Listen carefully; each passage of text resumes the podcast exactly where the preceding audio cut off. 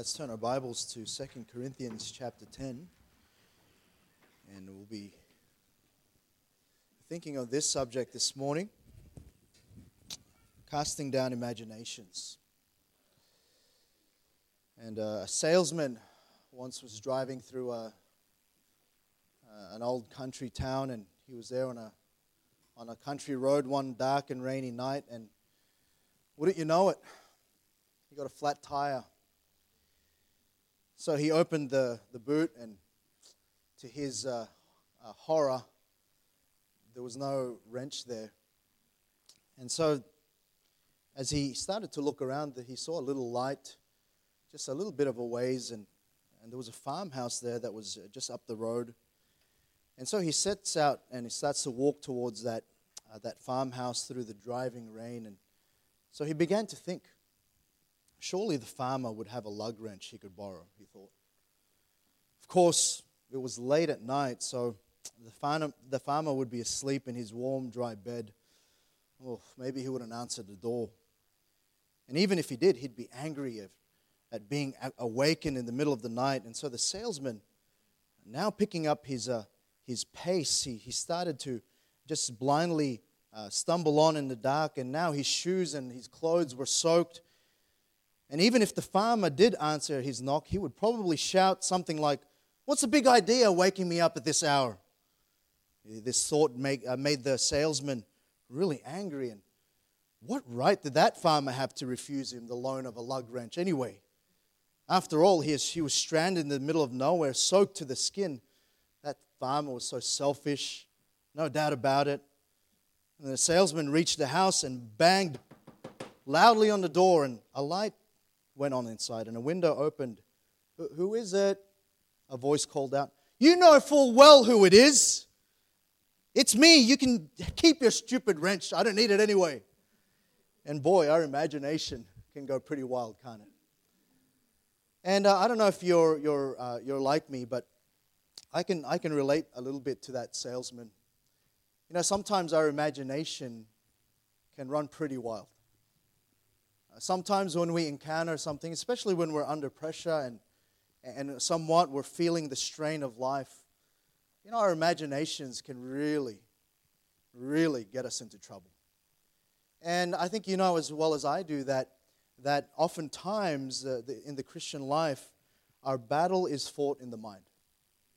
And we, we, we must fight uh, even perceptions. And, you know, even as I preached this morning, um, I, I, must also battle my imagination.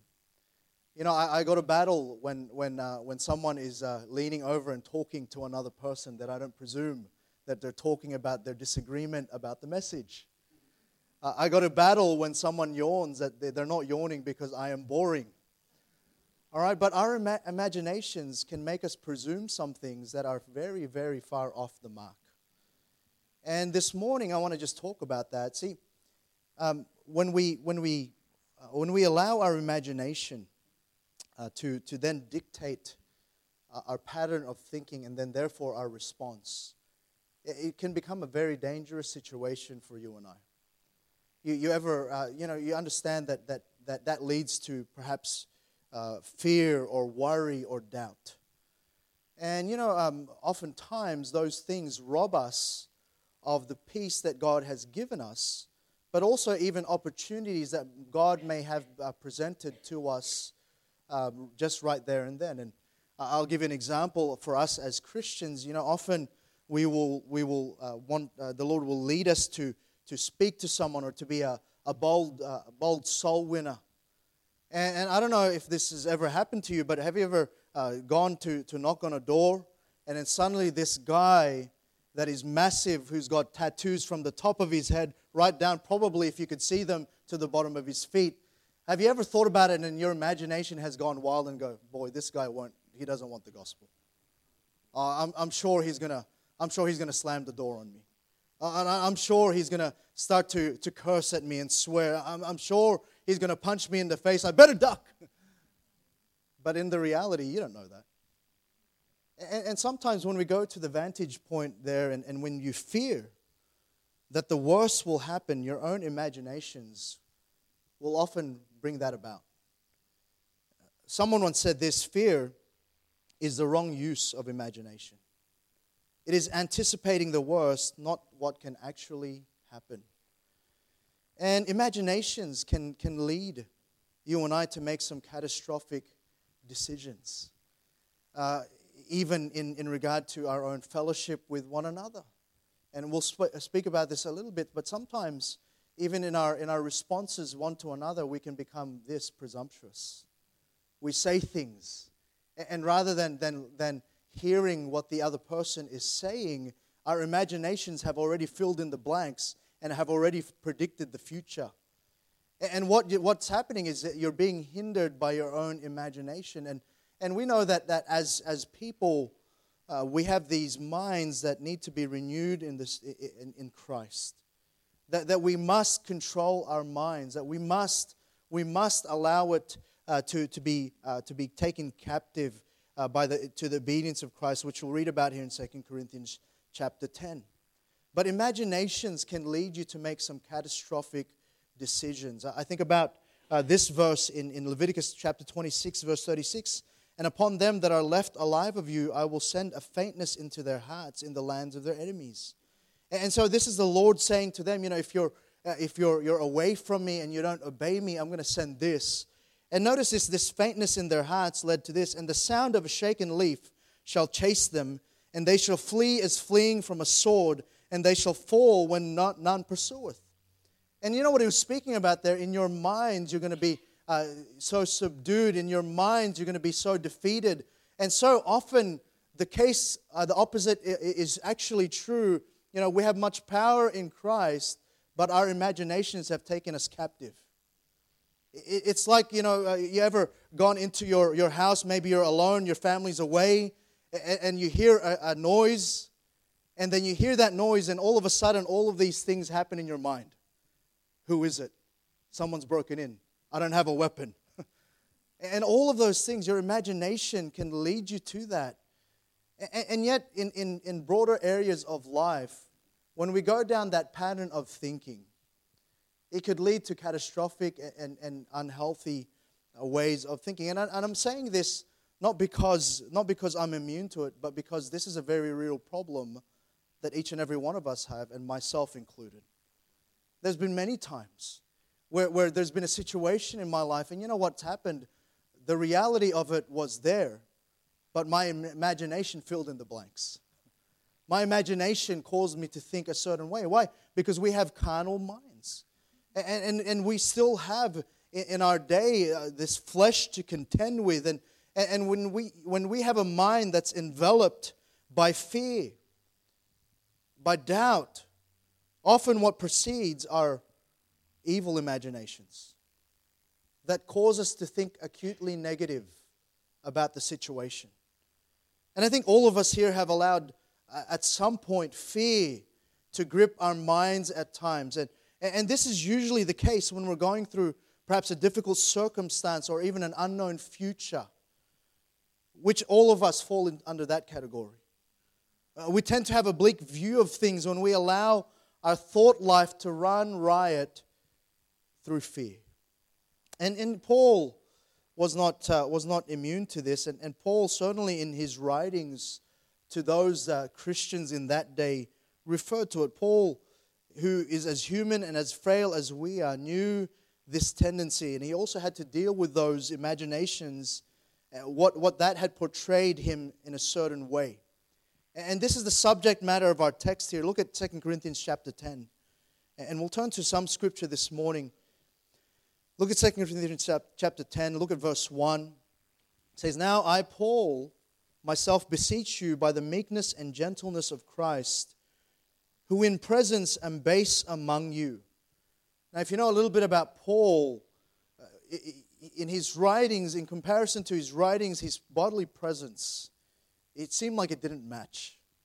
He, he was quite weakly, and he, he, was, he was not an intimidating factor in his presence. And he says that, who in presence am base among you, but being absent am bold toward you. And, and bear in mind who he's writing to here. It's the Corinthian church, whom he rebuked soundly in First Corinthians. He did say to them some very weighty and hard things for them to hear.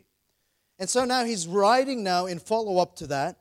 And he says this in verse 2 But I beseech you that I may not be bold when I am present uh, with that confidence, wherewith I think to be bold against some. But notice this, which think of us as if we walked according to the flesh. And what, what they were, what, they were uh, how they were responding to Paul was this they were fearful of how he was going to be when he does actually visit them. He's trying to tell them, look, I'm base. I, I had to be bold toward you. I don't want to be bold in that confidence toward you when I come. And what he was writing to them was, was uh, in, in relation to what he had already spoken to about in 1 Corinthians, but this time to forgive that brother and to take him back into fellowship. And so he's saying, look, look, don't imagine, don't think of us as, as some who have gone after the flesh. He's saying, uh, we're not coming there for our own intent. We're not coming there to make a show of ourselves. We're not coming there to, to just soundly rebuke you uh, for no reason. Don't think that. And then he launches into this uh, in verse 3. Yet, uh, sorry, in verse 3. For though we walk in the flesh, we do not war after the flesh. For the weapons of our warfare are not carnal, but mighty through God to the pulling down of strongholds. And then notice what he says in verse 5 casting down imaginations. So he's trying to address the people there who are already thinking through fear a certain way about Paul, a certain way about how they were going to be dealt with. And now he's trying to assure them and give them a way to not think that way, to cast down their imaginations. He says, casting down imaginations and every high thing that exalteth itself against the knowledge of God, and bringing into captivity every thought to the obedience of Christ, and having in readiness to revenge all disobedience when your obedience is fulfilled. And he's saying there, there, there to the church look, there's some of you that think that we've walked a certain way, that think I'm going to respond to you in a certain way. But I want to tell you, church, cast down your imaginations. Don't let your imaginations overtake what is actually about to take place, what my actual intent is. And so often, uh, so often uh, in our lives, we, we don't allow the, the, the truth or the reality of the situation to be the actuality. We allow our imaginations to fill in the blanks. And here, Paul, in his second epistle, uh, epistle, he's writing to reinforce the need for the church to now move on. The people were fearful of Paul, and some had even developed these bad thoughts toward them. And so, what he's doing is he sets out to correct this mindset, and in doing so, gives instructions about how we ought to deal with our imaginations. Because it is true, the battle is so often fought won and lost in the mind. Before we even get started, so often we must adjust our mind and, and do what the, the scriptures told us cast down those imaginations. He simply says, cast it down. It's not real.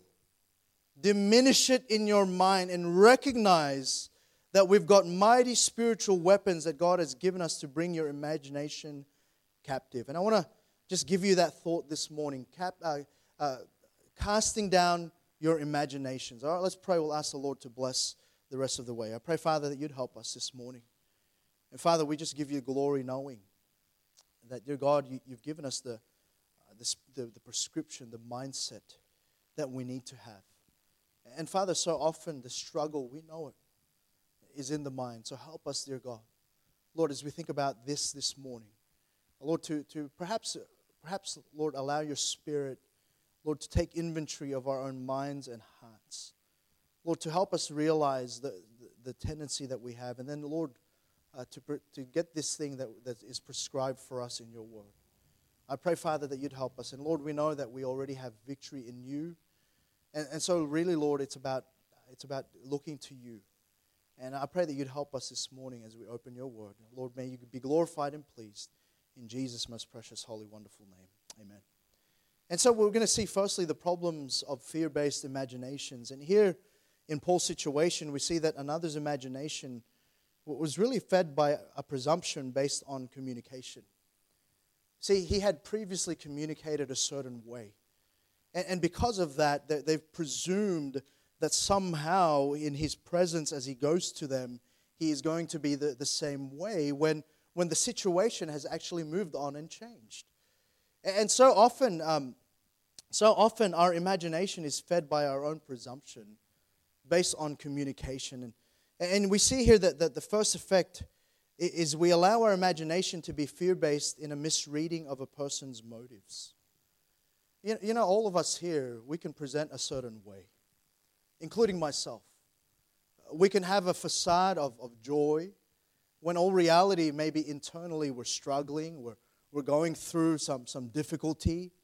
And, and, and it's like that as well when we communicate with one another. And, and here the people were thinking something about Paul based on what he had previously written to them. And he's saying, Be careful with how you're allowing your thoughts to misinterpret my intention. And, and you know, I think this is so pertinent for us uh, in our modern day. You know, what we do less and less of is this communicate face to face. And so often, what we do now is even beyond just a phone call, what do we do? We send a text or we send an email. And how many times have, have I and have you probably misread an email? And in, in this sense, you've put in a tone that wasn't really there. You've read something and you're like, oh, they're mad at me. Or they use capital letters, that means they're yelling at me. and, and, sometimes we do that, and, and, you know, we might shake our head thinking that, that that doesn't happen to us. No, no, really. Let the Spirit of God just, just just dwell there a little bit. We often do that, and we often, our day sometimes turns on one text message, or maybe the lack thereof. And we look at that and we sort of go, whoa, we're reading into something that, that may not even really be there. And you know what? Uh, what's allowed that is this we've allowed our imagination to just run riot about that. And I want to say that unless we hear a person's exact motive, we can't judge their intention unless we're actually we're actually upfront, and the Bible uses the word upright with one another. The Bible tells us that, that we ought to go to that neighbor himself when we have an issue and when we, when we want to know what they're thinking. We ought not to read or presume. And here, that's exactly what happened there. And, and I want to just give you a couple of other uh, illustrations of, of, of the effect of fear based imagination in the scripture. That's one of them. And here Paul's trying to help the, the Corinthian church. Don't misread what I'm saying. Don't misinterpret what I'm trying to get to you. Don't just think and presume that I'm a certain way. Listen, um, he's saying cast those imaginations down. And, and how much healthier would our relationships be if we were just upright with one another? If we would just speak and, and do as the Bible tells us, be face to face in our communication. And you know, the Bible tells us to cast down those imaginations because your imaginations could get you in trouble. We see another situation uh, back in Genesis chapter 12, and we'll also turn to Genesis chapter 26. So turn your Bibles there. Gen- Gen- uh, Genesis chapter 12. And we're going to see a familiar character here in Abraham. Now, we often, we often give Abraham the credit that he was a father of faith. We see that God, uh, God sought him out and God called him to, to leave his, his home country to go to another place. And God certainly did bless uh, Abraham. But you know, Abraham wasn't perfect. And Abraham had a mind like we do. And Abraham had imaginations like we do. And look at Genesis chapter 12. And notice verses 11 to 13. And, and here in verse 10, it gives us a context. There was a famine in the land. So Abram went down to Egypt there and to, to sojourn there. And verse 11, it says, It came to pass when he's come near to enter into Egypt that he said unto Sarai his wife, Look, he, behold, now I know that thou art a fair woman to look upon. Now he, he was saying to Sarai his wife, You're a beautiful woman. All right, we're about to go into Egypt.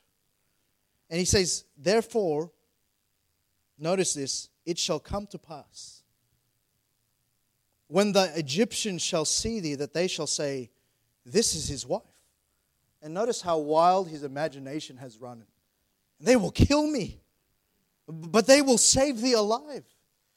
So, so because of his imagination there, that, that somehow because he has a beautiful wife, that the result of that is he's going to die, he starts to concoct a plan. And he says this in verse 13 Say, I pray thee that thou art my sister. Uh, you know, I read that and I go, how does that help you?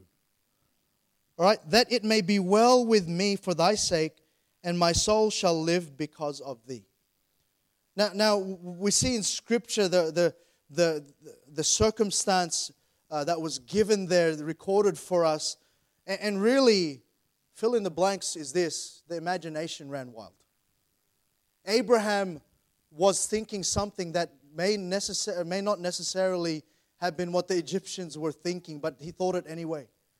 And his, his imagination caused him to make this plan. And what it was was this it wasn't a very good plan, it was there to deceive. He was going to go under guise. And, and see, we see this again um, in, in his son's life. Look at Genesis 26. Look at Genesis 26.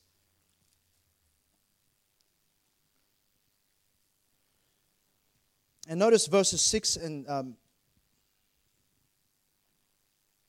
6 and 7.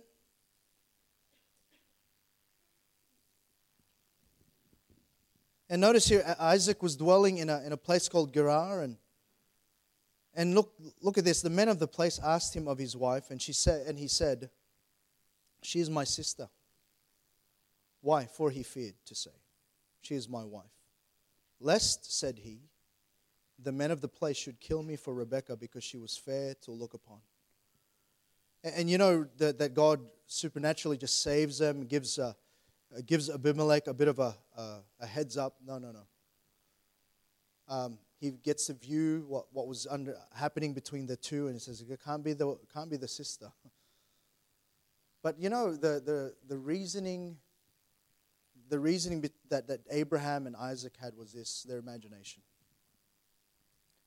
their imagination, their, their fear based, they feared that something was going to happen and they allowed their imagination to just run riot and cause them to think a certain way. And, and here's what I'm saying really, it wasn't them that they put in harm's way, it was those around them.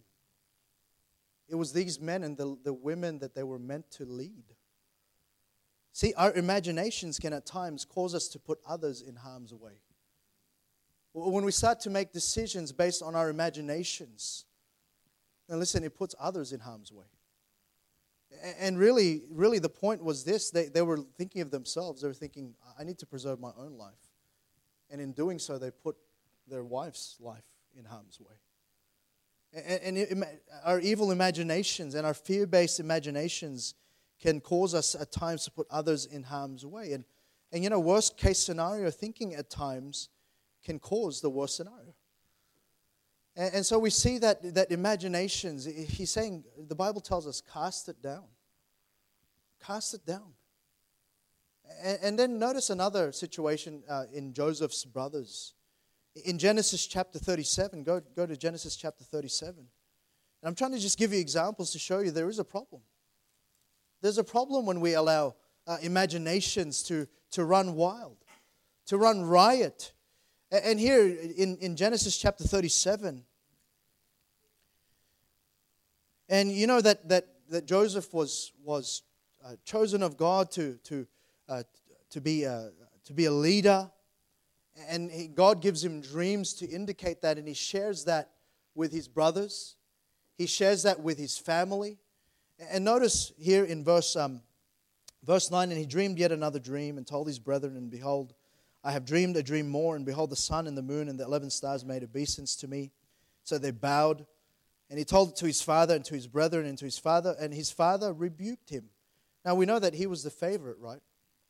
But even his father just got sick of it. Like, stop telling us. Rebuked him and said unto him, What is this dream that thou hast dreamed? Shall I and thy mother and thy brethren indeed come to bow down ourselves to thee to the earth? And his brethren envied him, and his father observed the saying. And notice here that Joseph's brothers envied. And, and, and no doubt, as they, they were sitting there listening to this, the, their minds were just going through, like, well, how's this going to happen? Well, how's this going to be? Well, if, if what he's saying is, is, is certainly true, well, he's one of our younger brethren, well, that's not our custom. And you know what it was? Rather than just considering like Joseph, uh, like Jacob did, just sitting there and he considered it, they let their imaginations run wild about Joseph to the point where they envied him. They envied him. They, they made some presumptions about him. And Joseph's brothers allowed their misconception uh, that this, that, that Joseph was somehow being prideful and also jealous of the favor he had. It led them to doing an unthinkable act, wasn't it? Because what did Joseph's brothers do later on? They sold him to slavery and then pretended that he had died and even fooled their dad. Now, you, you think about the you think about just the depravity of, of that thinking. It led to this. It, it, it was led to that by fear based imagination. They were fearful of their own, perhaps, inheritance. They're fearful of what that meant to them. And so they had a misconception about Joseph that somehow he was going to do this. And late, later on, yet we know that, that Joseph was going to be the deliverer, wasn't he? That, that God had a plan in it. That certainly it was God in it. And yet it was a misconception of that. Uh, we see another example. We, we see Elijah. Look at 1 Kings chapter 19. 1 Kings chapter 19. And what we know about Elijah, Elijah was a mighty prophet. Elijah was greatly used of God. In fact, Elijah had just gotten victory. Fire had just come down from heaven. And here Elijah in 1 Kings chapter 19, and notice, uh, notice verse 10. He had run away, he's gone to the cave, and God's seeking him. What doest thou here, Elijah? In verse 9. And in verse 10, he said, I have been very jealous for the Lord God of, of hosts, for the children of Israel have forsaken thy covenant, thrown thine, thine altars, and slain thy prophets with the sword. And I, even I only, am left, and they seek my life to take it away. Now, what precipitated that? Uh, Jezebel had put a bounty on his head, had, had, had basically uh, threatened to kill him. And so now, shaken from that, fearful no doubt, Elijah runs away, and now in his own imagination, he's the only one left. It was a woe is me. There, there's no one else here. There's no, it's a, it's a, uh, there's no one else that's faithful to you. I'm the only one left. And he later on, he, he, he continues this diatribe with, with God. And again in verse 13, what doest thou here, Elijah? And he says the same thing. I have been very jealous for the Lord God of hosts. He says, And I, even I only am left, and they seek my life to take it away. And the Lord said unto him, Go, return on thy way to the wilderness of Damascus, and when thou comest, anoint Hazael to be king over Assyria. And Jehu the son of Nimshi shalt thou anoint to be king over Israel. And Elisha the son of Shaphat of Abel Meholah shalt thou anoint to be prophet in thy room. And it shall come to pass that him that escapeth the sword of Hazael shall Jehu slay. And then notice verse 18 Yet I have left me 7,000. Hey, 7,000 doesn't equal one, does it? The reality was this 7,000 was still faithful, who had not bowed. And yet, in, in Elijah's imagination, there was one, him. And here's, here's the, the thing about, uh, about fear based imagination. Really, his, his imagination, after that threat, after all of that, it filled in the blanks for him. It, it filled in the rest. It, it made him think that the situation was, was a lot more bleak than it really was. And you know what, what it caused? It caused him to vacate his office he missed out. And listen, you know, so many of us here, um, and myself included, I remember when God started to open up His will for my life. And you know, my imaginations ran wild. How am I gonna how am I gonna provide? Well, I'm sure I'm gonna go through great trials. Well, I'm sure, and then before I knew it, I was like, Lord, I don't want to do what you want me to do. And you know what it was? It was fill in the blanks by my, my imagination. That, that, that, that, that wasn't always, the, that wasn't going to be the case. And, yet sometimes we allow our imaginations to cause us to miss out on the will of God. It's our imagination that the, the worst can happen. It's our imagination sometimes that, that causes us to miss out on what God has clearly called us to do. And you know, it, it even happens uh, for those who, who are lost, who, who have uh, no Savior as yet. You know, oftentimes they're, they're in their imagination, they're heading into church, or they're going to speak to, uh, to a, a Christian, and already in their imagination, they're thinking, well, Christians are like this. Well, that church is going to be like this. Well, that, and they're not allowing reality to dictate what was happening. And that's what happened with Elijah. Elijah allowed his imagination, not reality, to dictate his decision making. And it caused him, it caused him to miss out. His imagination caused him to vacate his office. We see another uh, illustration of this. Look at 1 Samuel chapter 18. 1 Samuel chapter 18.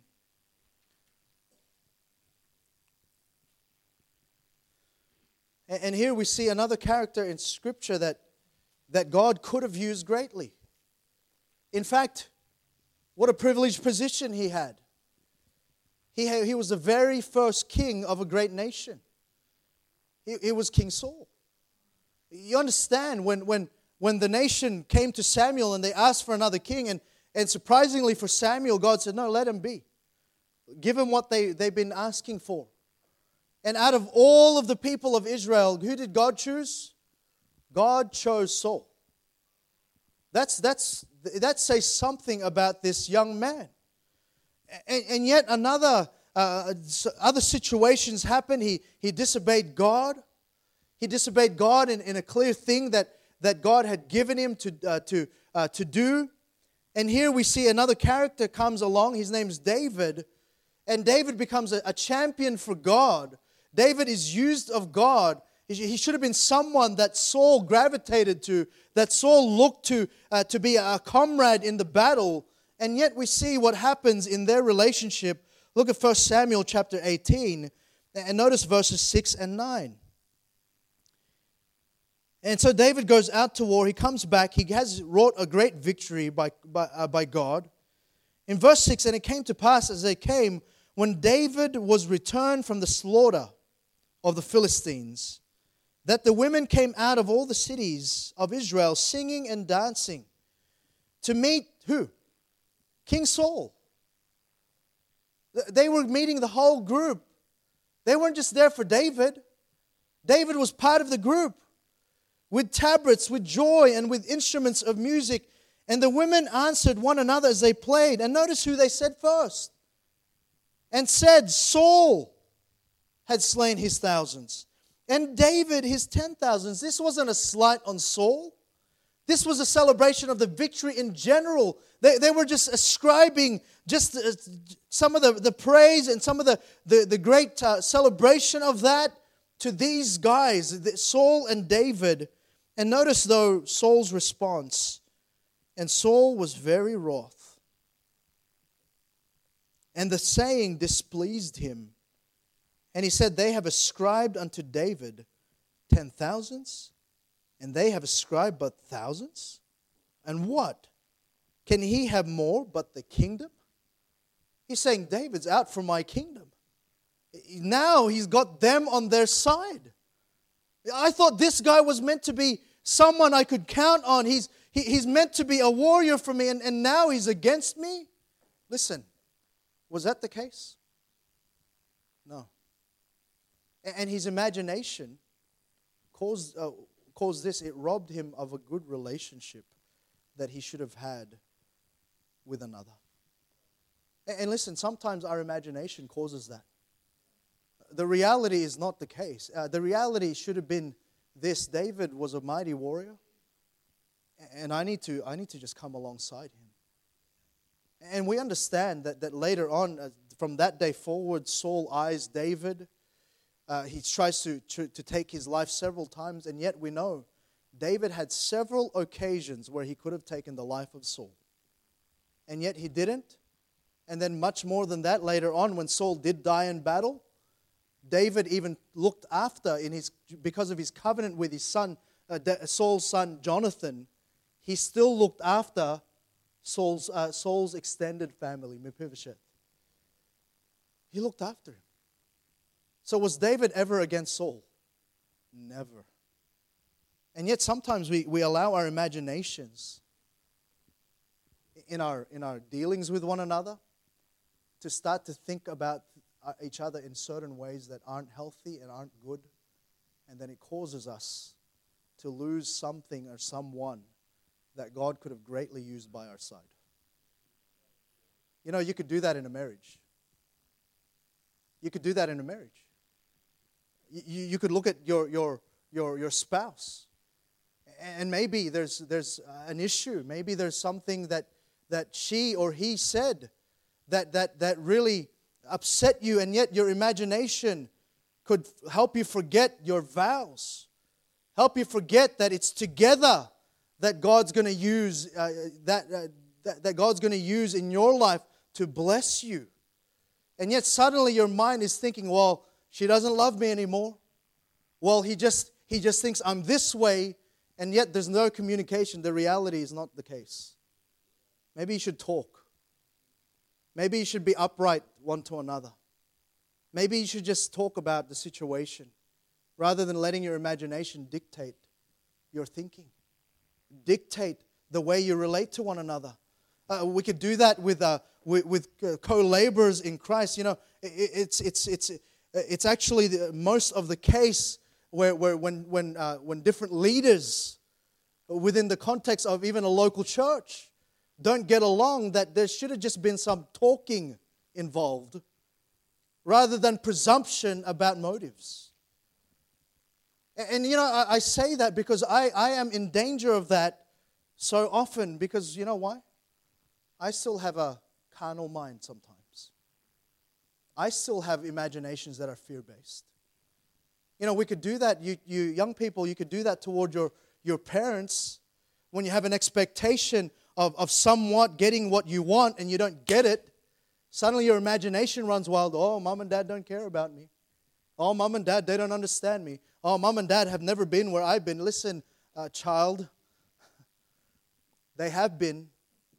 And the fact is, for, for the, those days prior to that day where they said no to you, they have cared and they have showed their love. So, what will it be different tomorrow? But you know what's caused that? Your fear based imagination. It's your imagination. Your, your, we have a carnal mind that needs to be that needs to be addressed, that needs to be cast down. And Saul's evil imaginations, it, it, it caused him to, to ruin what should have been a fruitful relationship, what, what should have been something that was a blessing. You know, you know that, could, that could happen in those areas that, that God would have you be blessed because of that relationship. And by the way, no man is an island, okay? You know, as a church, we need each other. That's why God calls for unity in the church. But you know what leads to that unity? Lowliness in mind. And that's why it's so important. And so there are problems. There are problems caused uh, because of our, of our fear based imagination. But then notice here the casting down of it. And if we go back to Second Corinthians, I believe there's some things that God tells us uh, here about, about casting down uh, of fear based imaginations. He says, firstly, in verse 3, because the, the thinking was this which think of us as if we walked according to the flesh. You thought about us this way, that we just dealt with it from the scene, the flesh. But then he says this he, he says, For though we walk in the flesh, we do not war after the flesh. And there's some things that, that visibly seem to be, but he says, you know, we, we as Christians, we don't fight on that plane. We fight on a higher plane. We're not after, we, we walk in the flesh, as in we're walking in this earthly plane, the things that we see, but we don't war after the flesh. And here's the first thing as we think about casting down imaginations. Firstly, recognize what is unseen above what, that which is seen. You know, as Christians, we are called to view life with a higher plane. As Christians, it's not just, we actually shouldn't walk by, uh, we shouldn't walk by sight, we should walk by faith. And so often we make our judgments based on just what we see, on just things that we think we see. Uh, we're called to view life in a, in a higher plane. And, and, and the reality is this based on sight, we don't know all the facts. But based on faith, we can be assured. And we need to recognize that when our imaginations are overtaking us, that we aren't to walk by sight, but by faith. And for, for the Christian, what seems easily imagined isn't always necessarily the case. You see, in 2 Corinthians 5 7, the Bible tells us, For we walk by faith, not by sight. It says in 2 Corinthians 4 18, While we look not at the things which are seen, but the things which are not seen. For the things which are seen are temporal, but the things which are not seen are eternal. And he's saying, Your mindset ought not to be the things that are seen. We have a higher plane to attain to and to think with. We don't war after the flesh. We're faith people. He's trying to help them. There's more to it than what you think. It also means that, that we ought to feed then our minds with those, those things that are not after the flesh. And I think you and I, you and I both know that, that so often when we feed our minds with those things that cause us to fear, then we're more likely to produce fear, right? For, for those of you who, who are, are just, just love, you know, being scared. You love your, your films that, you know, maybe, maybe are, are a bit uh, scary. You know that the next time you're in the dark, all of those things, images, start to flutter around in your mind. You know, it's those things that you feed yourself, uh, your mind about. Those things are the things that inform you about how to respond to the things of life. And so, because of that, we need to, to feed our mind with th- those things that are faith based, that the things of the faith. And I think you know where I'm going with this. Look at Ephesians chapter 4. Look at Ephesians chapter 4.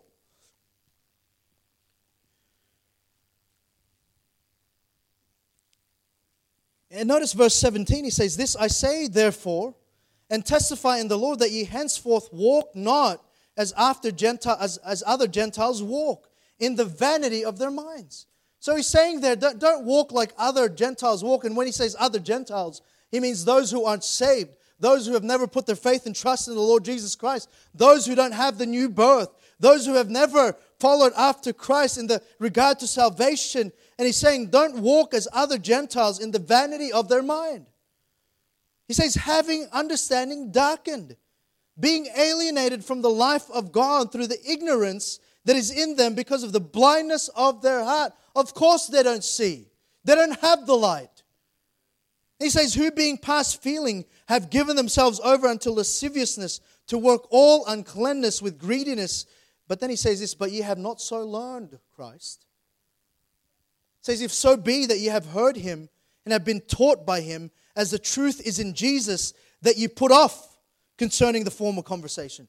Says, Put that off. That's your old life. He says, uh, uh, uh he says, Put it off which is corrupt according to the deceitful lusts. And verse 23, and be renewed in the spirit of your mind. So put away that, that mind of vanity. Be renewed in the spirit of your mind. And he says, and that you put on the new man, which after God is created in righteousness and true holiness, wherefore putting away lying, speak every man truth, truth with his neighbor, for we are members one of another. And he's saying there, put it away. He's saying, be renewed in the spirit of your mind. And he's saying there, feed, the, walk after and feed the, the, the spirit, that inner man, be renewed. That's why we ought to, we ought to look through. And when we, when we go through a situation that we may not have complete understanding about, we don't just have the facts of what we see. What we have is the truth of the Word of God to guide us. That's why it's not about just the things that we see, it's the things that are unseen, the things that are of the faith. And we can judge and we can look at a situation and go through the filter of the Word of God to help our minds think where we need to think. See, in fact, the Bible tells us what we ought to think about, what we ought to feed our minds about. In Philippians 4 8, finally, brethren, whatsoever things are true, whatsoever things are honest, whatsoever things are just, whatsoever things are pure, whatsoever things are lovely, whatsoever things are of good report, if there be any virtue, and if there be any praise, what does he say? Think on these things. And if we're gonna if we're gonna cast down our, our fear-based imagination, if we're gonna cast down our imaginations, then we need to recognize what is unseen above that which is seen. We, we need to look at the, the, the things of the Word of God. We need to allow our minds to be shaped by and be directed by the things of the Word of God. We need to get to that higher plane. But also in verse 4, go back to Second Corinthians chapter 10. He says, For the weapons of our warfare are not carnal, but mighty through God to the pulling down of strongholds. You know, there's many strongholds in our minds. There's certain strongholds there. There's certain ways, and, maybe through experience, through, uh, through past hurts that have built up in our minds. And yet the Bible tells us we have, we have weapons that are mighty. And you know, sometimes we, we take that aside and, and we quote that, but it's in the context here of casting down imaginations. And so we need to respond, secondly, here, if we're going to cast down imaginations, with what God's given, not what's carnal. And remember, it's warfare. It's not the things seen but unseen. And we understand here, we, we can talk about this verse and we can talk about how it's referring to prayer. And certainly, prayer and the word is given us. There are weapons. And really, they're, they're there to help us defeat and navigate against fear. It's a sound mind. The Bible tells us, For God hath not given us a spirit of fear, but of power and of love and of a sound mind. That's the weapon God's given us. It's not carnal, it's not our intellect, it's our obedience to the Word of God. It's, it's our humbling to the things that God has given us. And certainly, God has given us prayer and His Word. See, the Bible tells us in Philippians 4 6, be careful for nothing. You know what that means? He says, don't be full of care. Don't fear. Don't worry. You know, often we, we allow worry and fear to dictate our imaginations. He says, Be careful for nothing, but in everything by prayer and supplication with thanksgiving, let your requests be made known unto God. Here's a novel idea. When we're through a situation and our, our, our imagination runs right, here's a novel idea. Why don't we pray about it? You know why? Because sometimes we don't look at prayer as a defense. We look at just prayer as requesting, requesting, requesting. When so often prayer, if we would just stop, pause to pray, prayer will correct our thinking. Prayer will align. And I'm, I'm guilty of this, church. So often when I'm in a, in a pressure situation, you know what? I just want to fix it. you know why? Because sometimes I'm carnal. Because there's times where I just want to, the weapons of my warfare are carnal, not mighty through God. But, but, but listen, God's given us weapons for our warfare. God has given us weapons that'll, that'll help us with our mind. And God has given us those things. And one of those things is prayer. Be careful for nothing. The, the second thing is this is the word of God. He says, Great peace have they that love thy law, and nothing shall offend them. And, and we need to come to the word of God. He says in Hebrews 4:12, For the word of God is quick and powerful and sharper than any two-edged sword, piercing even to the dividing asunder of soul and spirit and of the joints and the marrow, and is a discerner of the thoughts and intents of the heart. Listen, if you're, you're wondering how to approach a situation where there's intents there that you're not, you're not understanding, use the word of God. It's the. Hey, listen, your standard is not the be all and end all of how you judge. It's actually the word of God. That should be your standard. And when we look at how people act, when we look at how people action their lives, it shouldn't just be uh, based on what we would do. No, what would the Word of God advise us to do? And that's how we ought to deal with that. And we need to respond with what God's given, not what's carnal, not our own imagination. See, just remember that God has equipped you so that you don't have to give in to your fears. You don't have to give in to your imaginations. You, you don't have to allow your imaginations to run wild. He's given you weapons that are mighty to the pulling down of strongholds prayer and the word. And we need to seek after that. We need to fill our minds with that. But then, uh, then thirdly, look at, look at verse 5. He says, casting down imaginations and every high thing that exalteth itself against the knowledge of God. And here we need to relent. We need to give it up, cast it down. Relent what's imagined to a higher authority. See, God is saying here that we can't give our minds over to our imagination. He says, cast it down. But rather, through the, those previously mentioned weapons given to us, uh, uh given uh, to us there. But he says this also, casting down every high thing that exalteth itself against the knowledge of God, and bringing into captivity every thought to the obedience of Christ. You know, when those imaginations start to happen, he says, cast it down, relent it, and give it over to higher authority. The Bible tells us in Isaiah 26 3, Thou wilt keep him in perfect peace, whose mind is stayed on thee. Why? Because he trusteth in thee. You know, when, when our imaginations start to run wild and we, we despair and we, we, we, we put our minds on a track that's destructive, really what we're, we're doing the opposite of is this. We're, the opposite is this. We're, we're, we should be trusting God. But really, we're not trusting God. We've allowed our imagination to be the thing that is most exalted in our lives. When the, uh, the thing that should be most exalted is obedience to Christ. And he's saying, relent that. He's saying, cast it down.